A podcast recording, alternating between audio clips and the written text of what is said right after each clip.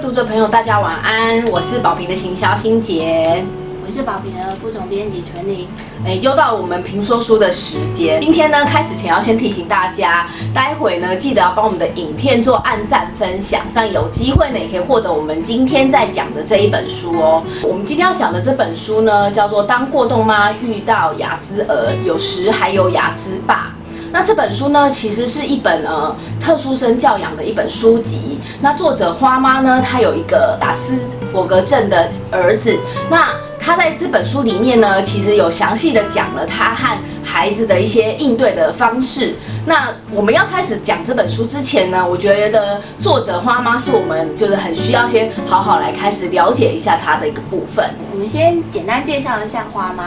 花妈这两个字，大家。应该有点耳熟能详，它不是日本卡通那个我们这一家里面那个妈妈那个花妈，在台湾，只要你的孩子是有雅斯伯格症，或者你是学校老师，然后你班上有雅斯伯格症的学生，我想你一定知道花妈这两个字，或者说你其实不知道花妈这两个字，但是呢，你曾经因为雅斯伯格症的疑惑而上网去看一些网络上的解答，那你一定也知道花妈。因为华妈在二零一四年有创立了一个帮助高功能自闭雅斯伯格的部落格，从二零一四年开始到现在已经有六百万人次的造访。那为什么花妈她会建立这个部落格？是因为她有一个雅斯伯格症的孩子。大家都知道雅斯伯格症的孩子，呃，教养起来其实是比一般的孩子还费更多的心力。那花妈在这个过程里头。我觉得特别感人是说，她把这个过程以及一些经验分享在网络上。那我觉得花妈她的她的初衷应该是有两个，第一个就是她会希望大家不要再像她一样在黑暗中摸索，然后另外一个就是说，她把大家聚集起来，其实那是一种力量，会让他大家觉得其实大家不是孤单的，然后那个力量可以让大家再往前继续走的。这本书呢，其实它里面大概可以分成三个部分。那第一个部分呢，就是其实花妈有提到，她自己呢也有被诊断出是过动症的部分。那花妈为什么她会被诊断出过动症呢？其实也是因为在带她的儿子去做一些身心科的辅导的时候呢，那心理师觉得花妈就是比较冲动，然后她常常就是在那个过程当中一直想要就是抢儿子的话，也觉得说，哎。花妈的情绪的这个上面是比较有一点状况，所以也请她去做了一个检测。那检测出来呢，发现说啊，原来花妈呢是过动症这样子。那其实之前我们的另一个作者王一中心也是有提到，他说其实最怕就是哪两个。呃，把它放在一起的一个就是过动症加雅斯伯格症，所以其实花妈这样子的个性比较冲动，然后比较做事情没有考虑到后果，跟雅斯伯格症它是一个比较呃固着的，然后比较思考比较精确，他一定要按部就班来的。这两个人碰撞在一起的时候，其实会有蛮多的冲突这样子。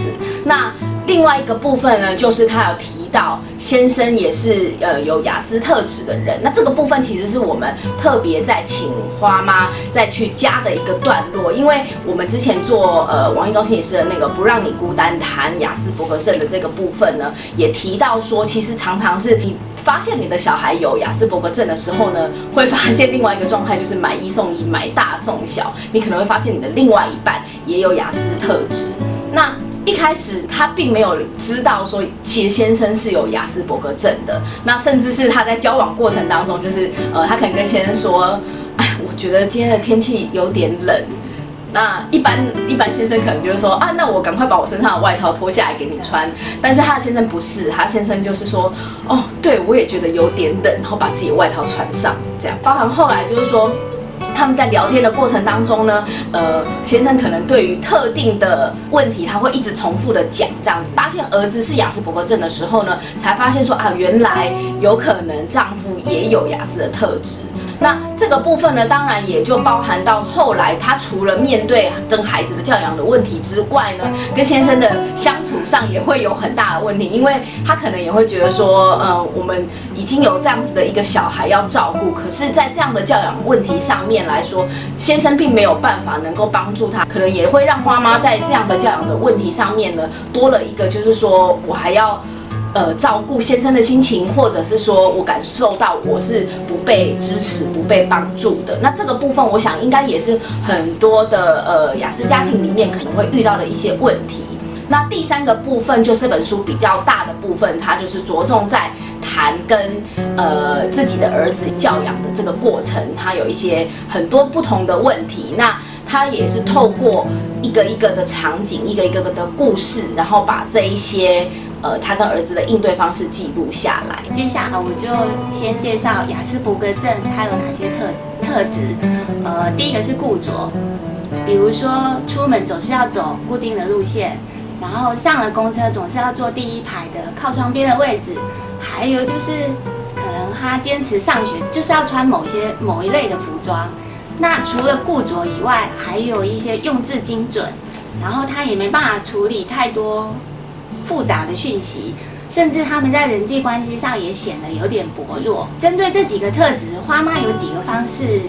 在应对，所以其实这一本书有一点点像教战手册。简单来讲，比如说儿子拒绝沟通的时候，花妈就会把他想写的话、想跟儿子说的话写在纸上，就是有点像用文字沟通代替语言沟通。有时候他儿子超级固执的时候，花妈也会试着去跟他谈说：“哎，那如果你不要这样，那我们这样好不好？我们那样好不好？”就是。提供更多的弹性或者其他的方式。我先举一个例子，就是呃，他儿子大一开始开学之后，妈妈就问他说：“哎，那你中午都去哪里吃饭？”他儿子就不回答。花妈又再问说：“那你是在教室里吃还是去资源班吃？”他儿子还是很沉默。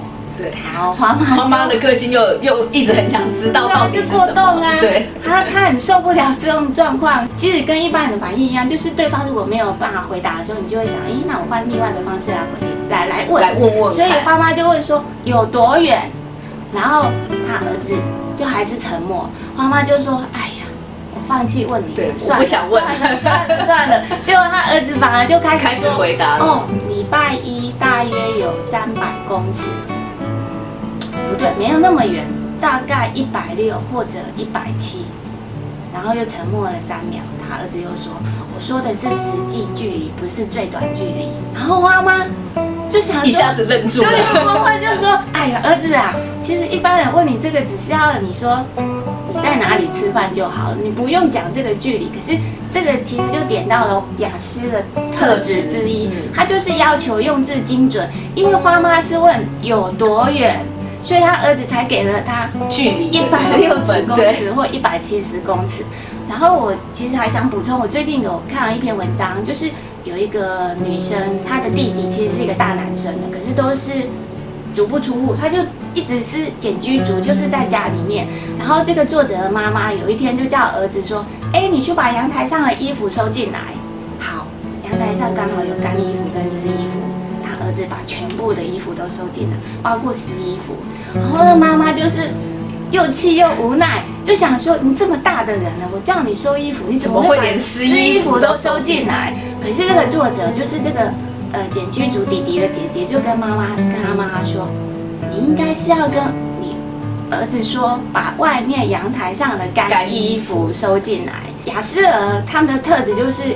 必须是用字非常准确的，他也无法听你的言外之意，所以你每一个字都要很精准，你不能遗漏。那花妈一直强调，就是说这种特质，其实你只要理解了，你了解了，你就会知道怎么跟他相处。诶，那在花妈的书中还有哪一些其他的例子呢？哦，接下来我就要分享一个我其实个人最感动，我觉得其实可以给全台湾的父母参考的一个例子，不仅是家里有特殊儿的父母。就是花妈的儿子常常拒学，然后呃，花妈就有一次问他说：“那你不念书你要干嘛？”这句话大家有没有很熟？就是有时候我们可能调皮不写功课或者耍赖说啊，人家今天不要上课上学，妈妈爸爸就会说：“就会问，那你不念书以后是要干嘛？”就是这是大父母非常讲常常讲一句话，但是花妈的应对就是从以下例子你可以看出他，我觉得他蛮自省的，而且很有智慧。就是当他问他儿子说：“那你不念书你要干嘛？”他儿子就回答麦当劳，然后花妈就说：“你去麦当劳干嘛？”然后他儿子就说：“坐后面。”然后花妈就说：“后面那么烫，你又那么怕烫，你怎么可能坐后面？”儿子后来就说：“坐前面。”儿子的声音都越来越小。然后花妈就说：“坐前面，你知道怎么跟客人应对吗？”这个段段对话之后，花妈就其实有自省，而且她意识到说：“诶，她怎么会这样跟孩子对话？就是其实是孩子有状况，他不拒绝嘛。那妈妈角色应该是去理解孩子的困难在哪里，我们可以怎么跟他一起解决。但是花妈这段对话就是其实全部都是否定，否定了孩子。对，那后来花妈有意识到这一点，她就。又问了一儿子一次，儿子这次依然是回答麦当劳，但请注意，花妈此次的回应就不一样了。花妈就说：“哎，麦当劳听起来还不错哎，那你想做什么？连语气都不一样。”那儿子就说，依然是说坐后面，然后花妈就说：“后面需要什么样的技能？那我们一起来想一想该怎么准备。”好，儿子依然后面也又回答说：“那坐前面呢？”然后妈妈就说。诶，那我们两个就可以开始来练习练习一下怎么跟客人应对。对对对对，其实我觉得这个例子太重要，就是说，对所有台湾的家长来说，孩子的路应该是宽广的，应该是你鼓励他的，应该是你陪伴他的。可能他的才能就不是在升学，你如果坚持让他走那条路，其实只是会很辛苦。所以我觉得这个这个短短的故事，其实让人。我觉得超感动的。呃，那从这本书呢，我们也可以看到花妈其实有一些事情想要告诉我们的。那第一个部分呢，就是教育它是能够让雅斯伯格症的孩子能够更趋向社会化一些。那其实花妈在里面一直反复跟孩子去做一些应对的那个部分，其实就是所谓的教育的一部分。那孩子也能够透过这样一次一次的教育，他能够更了解说，哎，也许有什么样子的状况是要用什么样的应对方式。是，那一次一次呢，他就可以更。家的进入到一个比较社会化的状况。那像他现在跟先生有很大的差异，就是说，呃，先生其实现在还是听不太懂花妈，有时候会有一些言外之意的笑话。先生会很认真的回应花妈的笑话，但是孩子已经能够理解花妈在讲这些事情，其实就是一个说笑的状况。所以这个可以说是他就是其实透过一步一步的教育呢，能够让孩子更加的进入到一个比较社会化的状况。那第二个部分呢，也是蛮重要的一个部分，就是花妈提到，就是如果父母呢在跟孩子的教养上面会遇到很多难题的时候，其实你可以仔细的去想一下，你现在所做的跟孩子所做的每一个决定，是不是会影响到孩子的一生？可以用这样的判断标准去想说，哎，我如果遇到这样的问题，我应该要怎么陪伴孩子去解决？那比如说，孩子其实后来到呃之前拒学的问题之后，其实他在学校的表现上面确实就状况上不是不是太好。那大部分的家长呢，因为都很在意小孩的成绩，所以就会很很紧张。花妈也是，她很紧张，想说，哎，怎么办？现在小孩的那个分数这么不好，要是之后考不上大学怎么办？那他后来呢，就放慢心情，告诉自己说，哎，来想一想。那如果考不上大学可以怎么办？